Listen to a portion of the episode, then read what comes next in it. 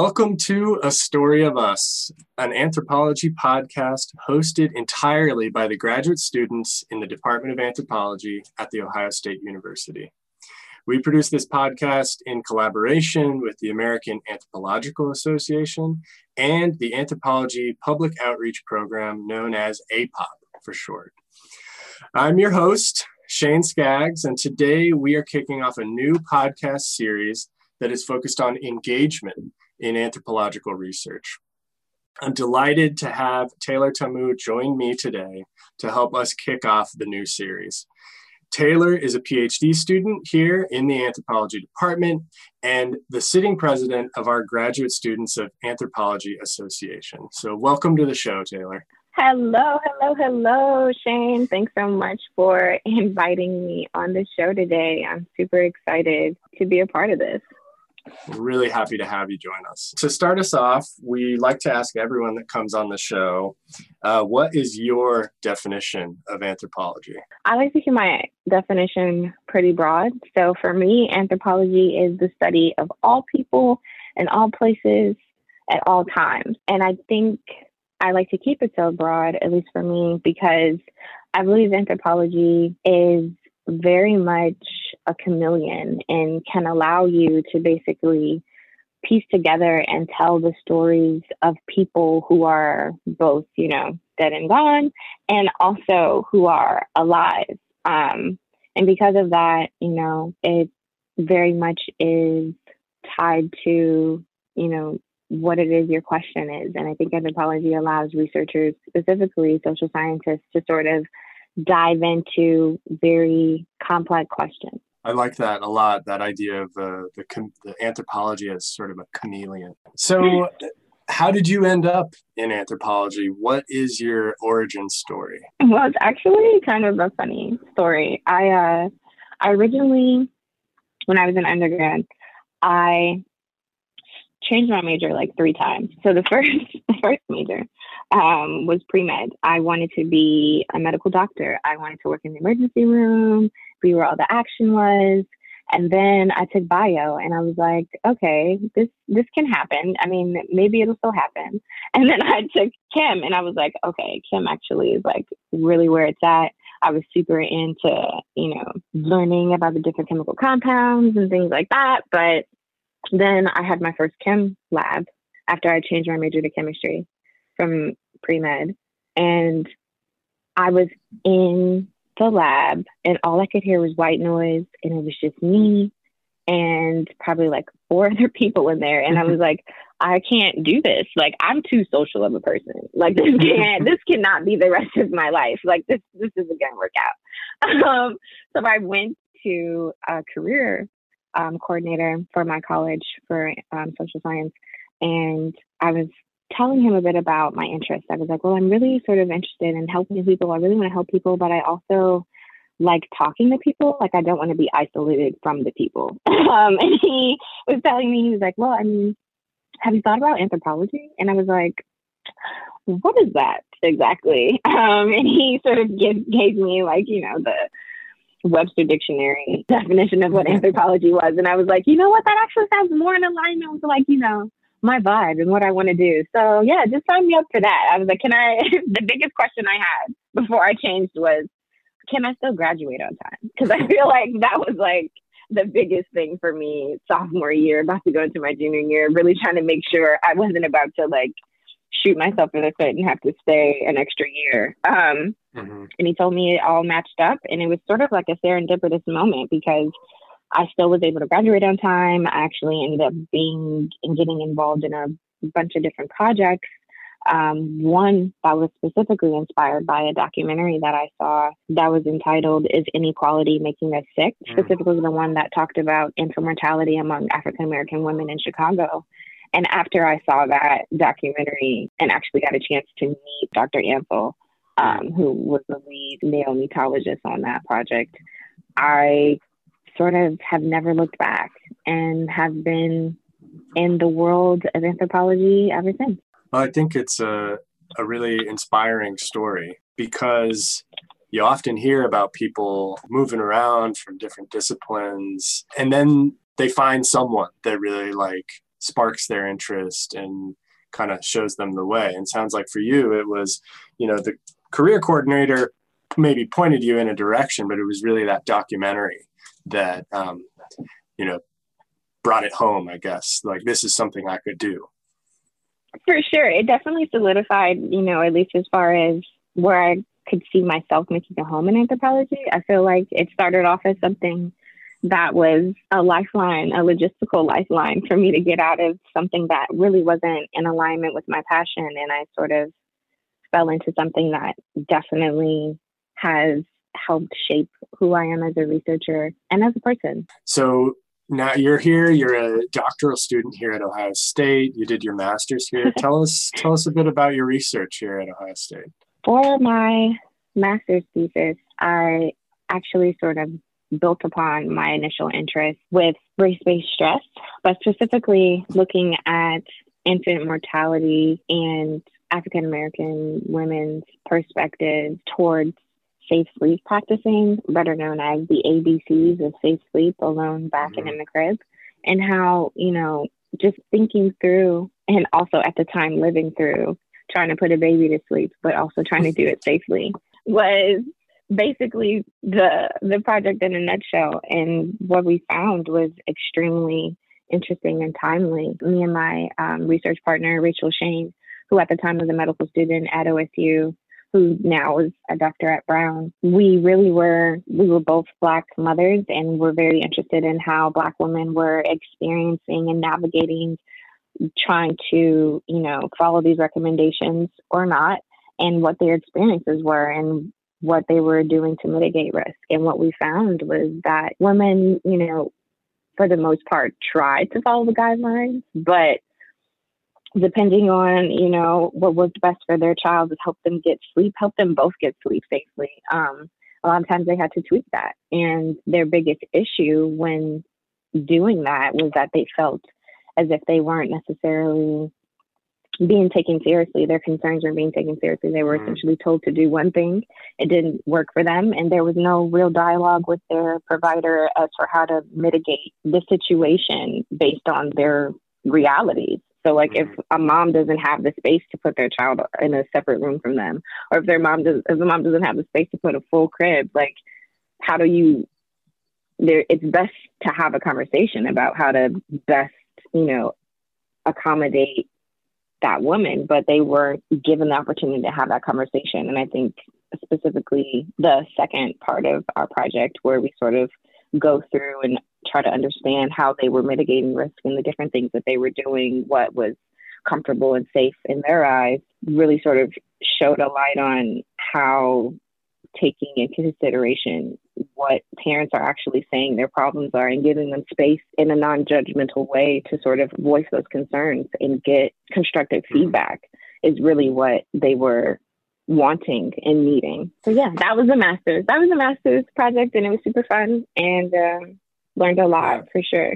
So we know that the medical system in this country has some issues, you know, but I imagine people there people might people might think that you know once you're actually in the hospital or you're interacting with the medical system it's supposed to be very objective and hospitable and just a place where you can get the help and information that you need right so what mm-hmm. do what do the experiences of black women in this medical system tell us about how that system operates i think it tells us a lot about how it operates i think the first thing it tells us is, you know, well, for those, for those, let me let me backtrack. For those who imagine that you know the medical system is supposed to be this hospitable place where you get all the needs um, that you and all the help that you that you need, you get. I'd like to challenge them to acknowledge the fact that while that may be their experience,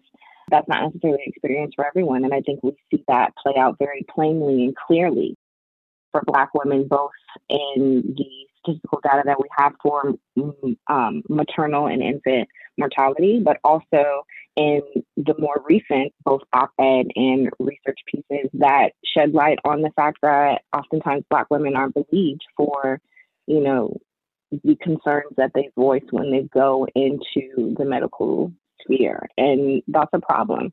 If you can't and don't take a, a patient's symptoms seriously, you're going to misdiagnose and you're going to not touch things. And at the end of the day, that could potentially be the difference between that woman going home with her child or one of them going home without the other. And I think until we really, until we really can grasp and just acknowledge the truth that this current system, the way it's set up, the way it has been set up since Black people were brought to this country, that it's not necessarily in our best interest until we accept that truth. There's no way that we can properly navigate and create a sustainable and equitable way to address and handle the situation. I think too often we do this dance of where we kind of don't really want to talk about it, but we have to talk about it. And then we sort of talk about it, but we don't really talk about it. And it just keeps going and going. But one of the analogies that I like to think of is like you can't go to the hospital and then have somebody sort of just eyeball you and be like, oh, okay, this is kind of what you need. You have to really talk to people. To help people, you have to talk to people. And I think the more we listen to Black women, the more we listen to the realities that patients come to the um, medical sphere with, the better we'll be equipped to try to, you know, address and intervene in meaningful and equitable ways. Because I know a lot of the argument is, well, I mean, we've given them access to X, Y, and Z, right? We give them access to hospitals. We give them access to you know, ways to better, you know, manage nutrition. But quality of access does not directly translate to equity in care. And we need to really sort of understand that just because we may have the best intentions, that does not absolve us of the responsibility that we have as, you know, humans to make sure that, you know, people are essentially specifically when they come into the medical sphere, right? Because if you're going to a hospital, you're probably not going there on your best day, right? right. It's probably a reason that you're there. And until we really sort of, you know, rethink and reimagine what an interaction at a hospital or any social system for that matter should look like we're not gonna we're not gonna be able to properly intervene hmm. in meaningful ways right like at the end of the day the medical system is a social system that and exactly. it, ha- it has a culture and the those social interactions and that culture um, have a pretty profound effect on the kind of care that you receive right care itself mm-hmm. is a, it's a social and cultural thing exactly and i think the more the more open we are to understanding the various ways that people need to be cared for the better equipped we'll be to tackle any situation that comes our way. Because one of my favorite um, ethnographies is The Scalpel and the Bear, and it really sort of goes and tells this beautiful story of this Native American woman who goes and gets the degree to be the medical doctor, right? And then she comes back to her reservation and is present in the ER room and sees the various different ways that the um, she calls them like the white coats, the people who are in rotation to get, you know, their sort of practical training and then go off to do what they're going to do, have vastly different, not only the people that are there in the hospital, how they interact with them, but also how the providers of care interact with them and mm-hmm. to be blind to the way that people are caring for one another and interacting with one another and how that is in turn affecting that person's health outcomes is to be blind to the whole experience of health and healing. Mm-hmm. We really have to take more care and consideration and thought into how it is that we care for those that come into our facilities. Yeah, it's a it's a really a deeply important thing that uh, we need to understand. Um, so what are you you know you're a doctoral student now. What are you working on for your doctoral research here at ohio state? Well i feel like i have to give a disclaimer every time i talk about it. Um, because due to covid-19 my um, research topic has changed slightly but has changed slightly in topic but not necessarily in the population. I'm going to be doing my dissertation research on community health workers. Specifically, the question is what are the biggest challenges that community health workers face when navigating risk of exposure to COVID 19 and both mm. their work life and their personal life? And this came out of me seeing, you know, well, one, I actually um, last year got certified by the Ohio Board of Nursing to be a community health worker. And what community health workers do are essentially provide wraparound services for individuals who need care. So they provide resources about what the what their local communities can offer as far as housing and food and education. Um, but they also are, are in charge of helping people book appointments for various medical reasons, but also making sure people get to those appointments, making sure people get the prescriptions that they need, and things of that nature. So, one of the most interesting things that I found was that Black women actually make up the majority of community health workers that we have in Ohio. They account for 46% of mm-hmm. all community health workers in the state, and I think it's I think it's very interesting to to see that, but also because I'm dealing with Black women and because of the research that I've done, I I understand that there's a certain level of intersectionality that um, becomes a very strong um, component and layer in the research because not only, you know, as we saw COVID unfold, not only were Black people being most affected by this virus, but black people are now we're seeing black women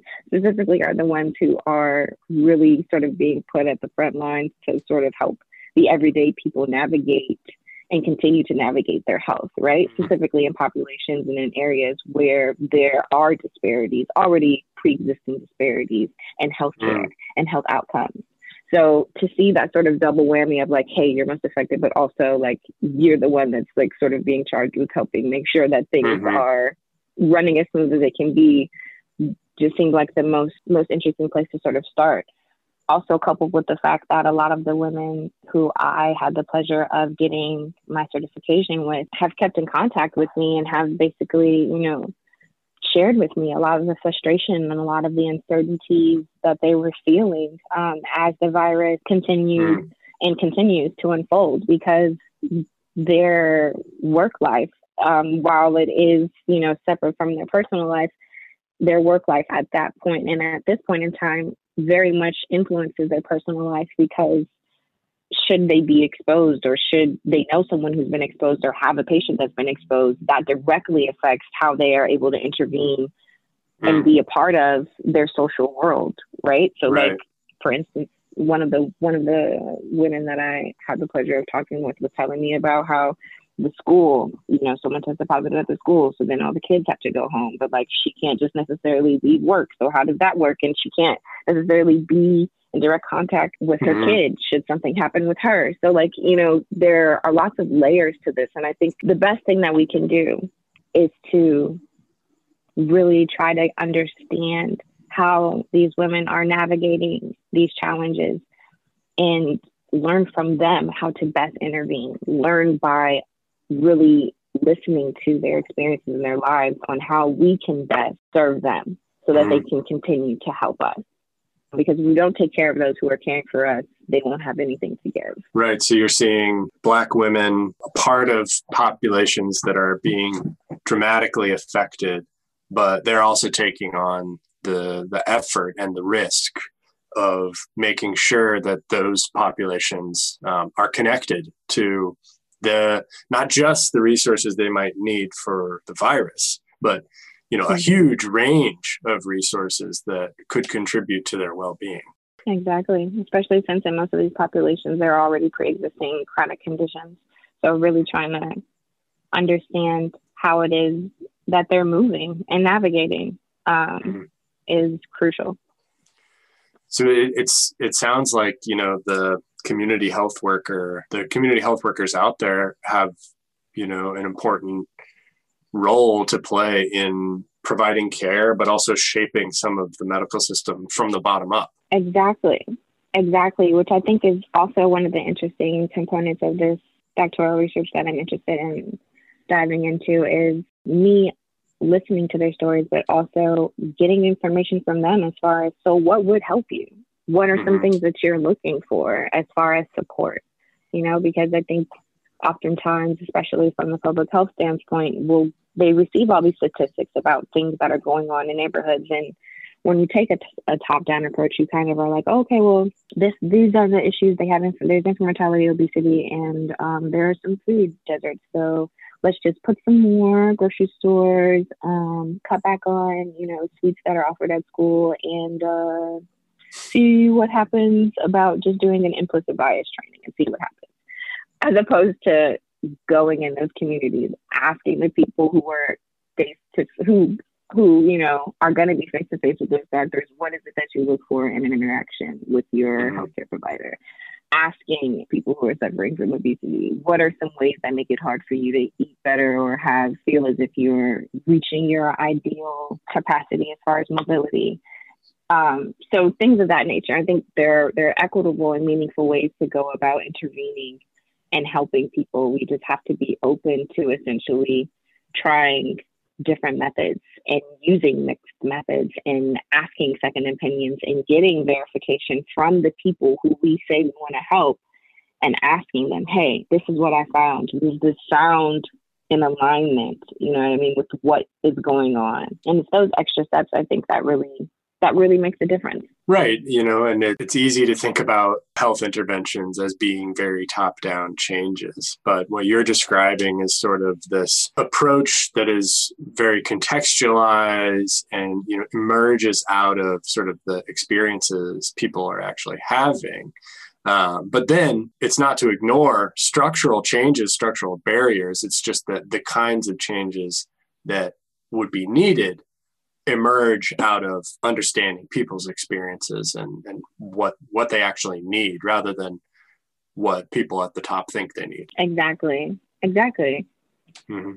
having people be involved and making them feel as if they have ownership over that is is very crucial. So related to uh, the pandemic um, you are a co-author on a children's book called The Unwelcome Stranger, published by Pangea Education. Um, so yes. tell us, what was it like to co author a children's book? Like, what's this project all about?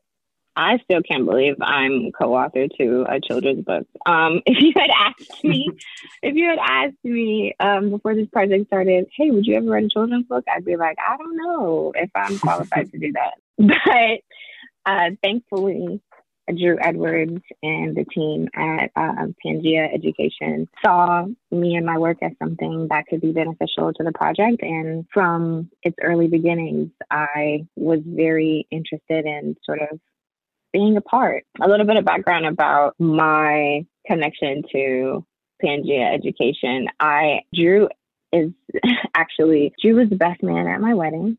Um, so I've known him for a very long time. He's a very very close family friend, and I'd always been interested in the work that he does with Pangea as the co-founder, and it never really seemed like I sort of like we could find a project that we could collaborate on. But once this sort of fell into his lap, um, after they did the first um, Unwelcome Stranger, um, which is based in Uganda, which is where most of the work um, that Pangea Education does is focused, received so much just great press and just people sort of really latching onto the story and the characters that he felt that it would be important to essentially talk about COVID, but from the perspective of those who are being most affected. And in the US, African Americans are the ones that are being most affected by COVID 19, specifically when the book first came out.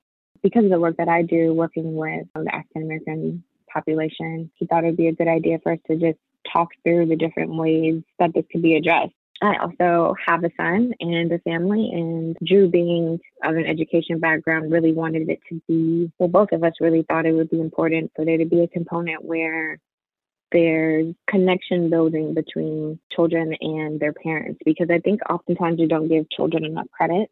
They are inquisitive. And as anthropologists, we should know, right? Children learn about this world from our behavior.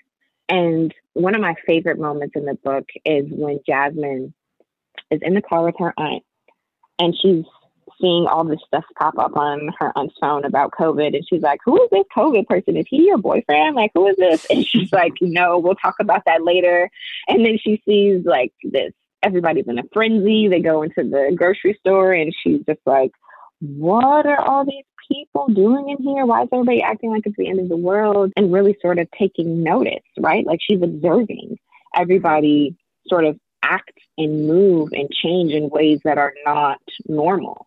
And I think children really do pick up on that. Um, we are all creatures of habit. And when things shift and change from what we know, not only adults see that, but children see that as well.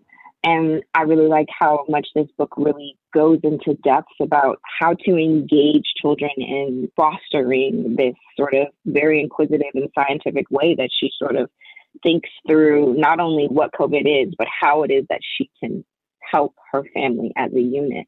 And I think that was the biggest that was the biggest takeaway that we really wanted to make known because I think during the time when this book first came out, a lot of parents were overwhelmed. They didn't necessarily know how to engage with their children about this topic, and it was hard. And our biggest goal was really to just make a way to sort of bridge that conversation and make it organic, but also make it interesting and heartfelt and full of sort of familiar, right? You see grandmas in the house and talking with the kids. You see mom and dad working, trying to figure things out. And I think those tidbits make it very organic. And I'm just thankful that Drew and Nandi, our amazing illustrator, um, were able to knock it out of the park. Yeah, I, I mean, when I was reading it, um, I was definitely struck by the personification of the virus, and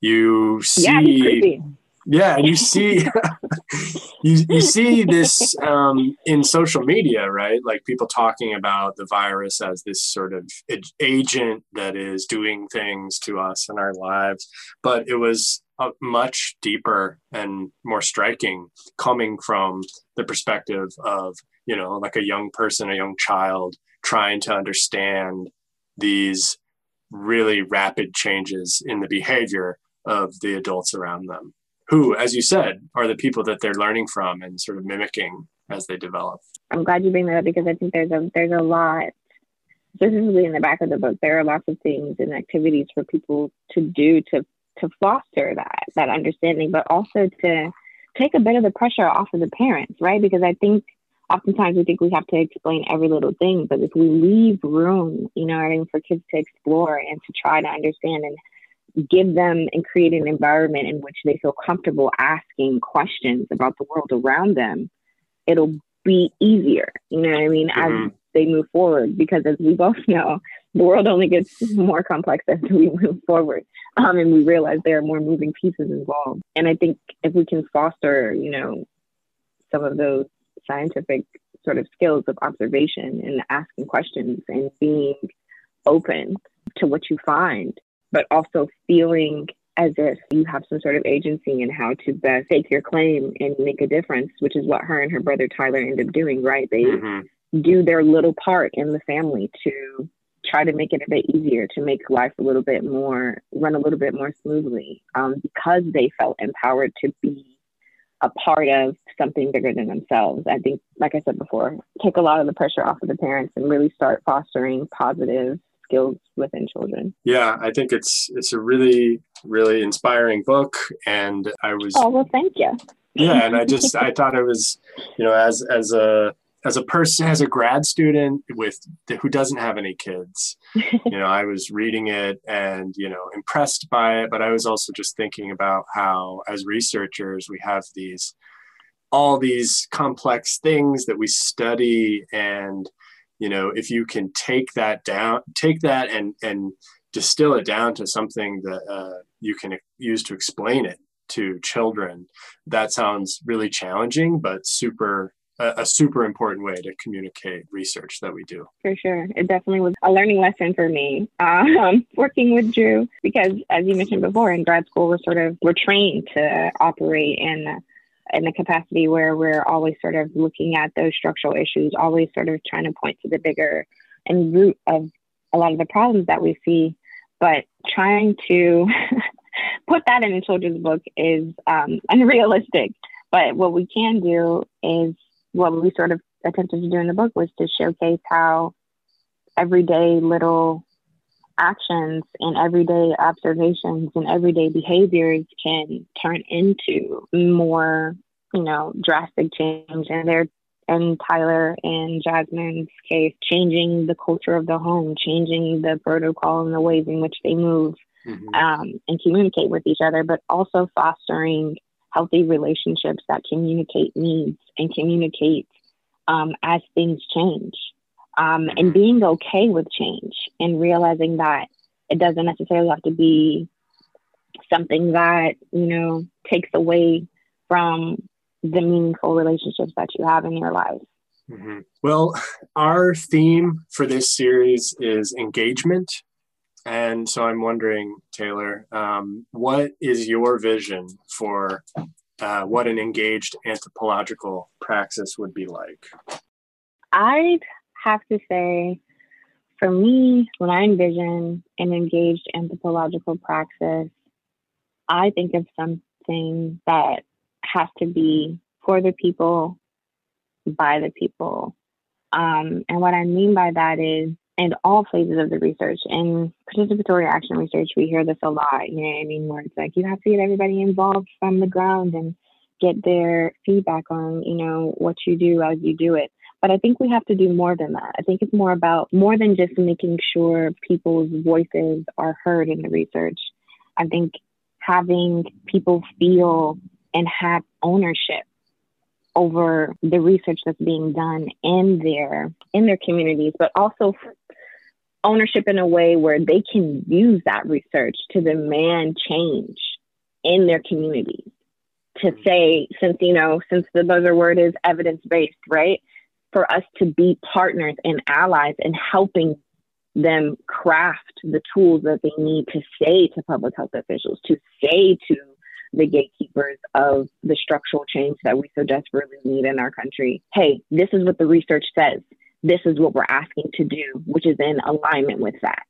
And this is why you need to do it because these are the outcomes that we continue to have because this change is not present. Mm-hmm. And I think oftentimes in research, we, especially in anthropology, are given this beautiful opportunity to have a window into people's everyday lives and to see, you know, their ups, their downs, their struggles, their conquests from a very sort of privileged seat. But what we don't always necessarily get to do is to then in turn give them something that's concrete, give them something that's ammunition, give them that ammo that essentially gives them access to the people in our spheres, right, in higher mm-hmm. education mm-hmm. and public policy that are charged with having to do this work. And I think when we when we engage in community or engage in anthropology, we really have to be intentional and mindful of power dynamics, but also of history with the populations that we communicate with, because dealing with different populations and people of different cultures, there's history there and to be mindful of that and to be critical and our analysis of why it is that we're there, what it is that we're hoping to do can really make the difference between fostering a relationship with that community that is sustainable and fruitful um, for years to come and just or just going there to get you know get what you need to get done for your program so you can get out. Um, and i think it doesn't take much to do the first. I think oftentimes we get bogged down with thinking, oh, it has to be this grand, big thing for people to do. It could be as simple as creating a map to show to, for local people to have to show, hey, you say you want to help with infant mortality, but hey, we also have an issue with environmental pollution. And this map shows exactly how they're connected. So how about you fix that? You know what I mean? Like I yeah. think it can be as simple as that. I mean that's data you already have that all you have to do is put on a map. You know what I mean? Like I think it can be it doesn't have to be as creating reinventing the wheel as we think it has to be. And at least for me, as I move forward um, and I'm learning, as I said before, this engaged anthropological practice is definitely something that has to give give as much as it takes. It, it's one thing to say, like, here's this subject I study, and it's relevant to the people, you know, who I learn from and, and study it with. But what you're saying is, you know, that's that's pretty surface level. You know, what what an engaged anthropology is is focused more on forming real relationships from the beginning to the end and really aligning the needs and interests of the people you work with with you with the motivation for you even being there like starting from that and, and, then building towards you know the idea of doing some kind of research project. Exactly which i think in you know in talking very with you seems very anthropological right? Like seems yeah. very sort of like you know hmm i'm interested in this population. What can i learn from them? Oh these are the things that are like plaguing them whether they're alive or dead right? Like these are the things that were happening with them. How could we have best intervene right. or help you know what i mean? Yeah. Well, and I, I really like that you brought up that it could be, it doesn't have to be a radical, all encompassing transformation of a whole space, right? It, it starts right. with things like maps and books and, you know, these kinds of useful tools for people to enact their own changes on their terms. Because mm-hmm. that's all science really is supposed to do, right? It's the, it's the art of discovery.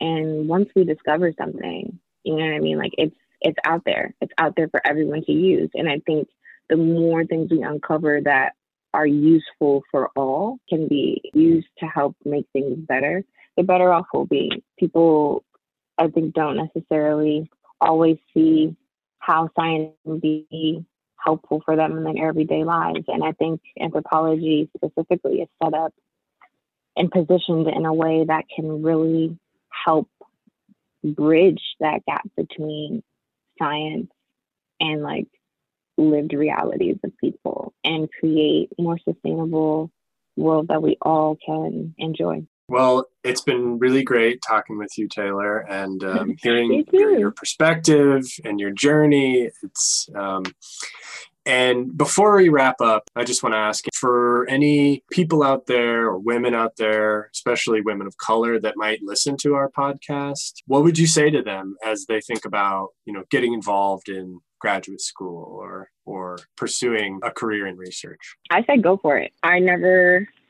thought that I would be in grad school doing anthropology. Um, but I'd say find what it is that you're passionate about, whether it be a person, whether it be a disease, whether it be an idea, and go for it because there are so many universities and so many different programs out there that could be the perfect place for you to foster the skills that you need to be the best version of you. And I think you can do it without breaking the bank. I mm-hmm. say, hey, you know, I I've been fortunate enough to not necessarily have to pay for grad school, which has been one of the biggest blessings I think I've ever received. And I and I think too often we're deterred from things like that because we're afraid of how much it'll cost or of the different barriers that'll be there. And yes, in any profession that you choose, there will be barriers. But what if I've learned anything about being in grad school, it's that it's a marathon and it's not a mm-hmm. sprint. And at the end of any marathon, if I'm going to be out there running a marathon, it better be at the end, at that finish line, it better be something that I want, something mm-hmm. that I desperately want. And I think for me, I've found that in anthropology. Um, and for anyone out there who's a woman or a man of color who has something that they are desperately passionate about or interested in, you have the capacity to do anything you want to do. Um, and there are a ton of resources out there for you to get involved in. One that really helped me being the McNair Scholars Program. And that's something I got involved with during undergrad that really helped basically set the stage for me being at OSU. And without those partnerships and without sort of reaching out to other, you know, organizations to be a part, um, I think things probably would have played out a little bit differently. But mm-hmm. I definitely would charge anyone who wants to go the extra mile to do it because you you'd be surprised where you land when mm-hmm. you actually follow through with those with those passions. Well, thank you so much for sharing that, Taylor. And thanks for sharing your research with us today. It's been really inspiring to listen to the stuff you're, you know, listen to you talk about the stuff you're interested in, what you're what you're doing here in Columbus and elsewhere. Of course. I'm so happy you asked me to be a part of this and I can't wait to see who else comes on for the series. We're hoping it's going to be a great one. Oh, it will be. So, it's going to be great. So, uh, to anybody listening out there, um, if you want to check out um, the book that Taylor worked on um, as a co author, The Unwelcome Stranger, COVID 19, head over to pangeaeducation.org, search for The Unwelcome Stranger, and take a look through some of the other work that they're doing there. There's a lot of very interesting things that they're working on publishing. If you're interested in learning more about anthropology, check out the Anthropology Public Outreach Program website. That's u.osu.edu slash APOP. You can also join us for Science Saturday on Instagram at Ohio State APOP. Um, there you can submit your burning questions about humanity and research um, and get some timely answers. Remember to subscribe to the podcast and follow or like us on Twitter, Instagram, and Facebook. And you can also listen to previous episodes of A Story of Us on Spotify, SoundCloud, or iTunes. Please leave us a comment or a review um, if you enjoy it to make it easier for other people to find the show and learn about anthropology just like you did. Um, until next time, I'm Shane Skaggs, and uh, this was A Story of Us.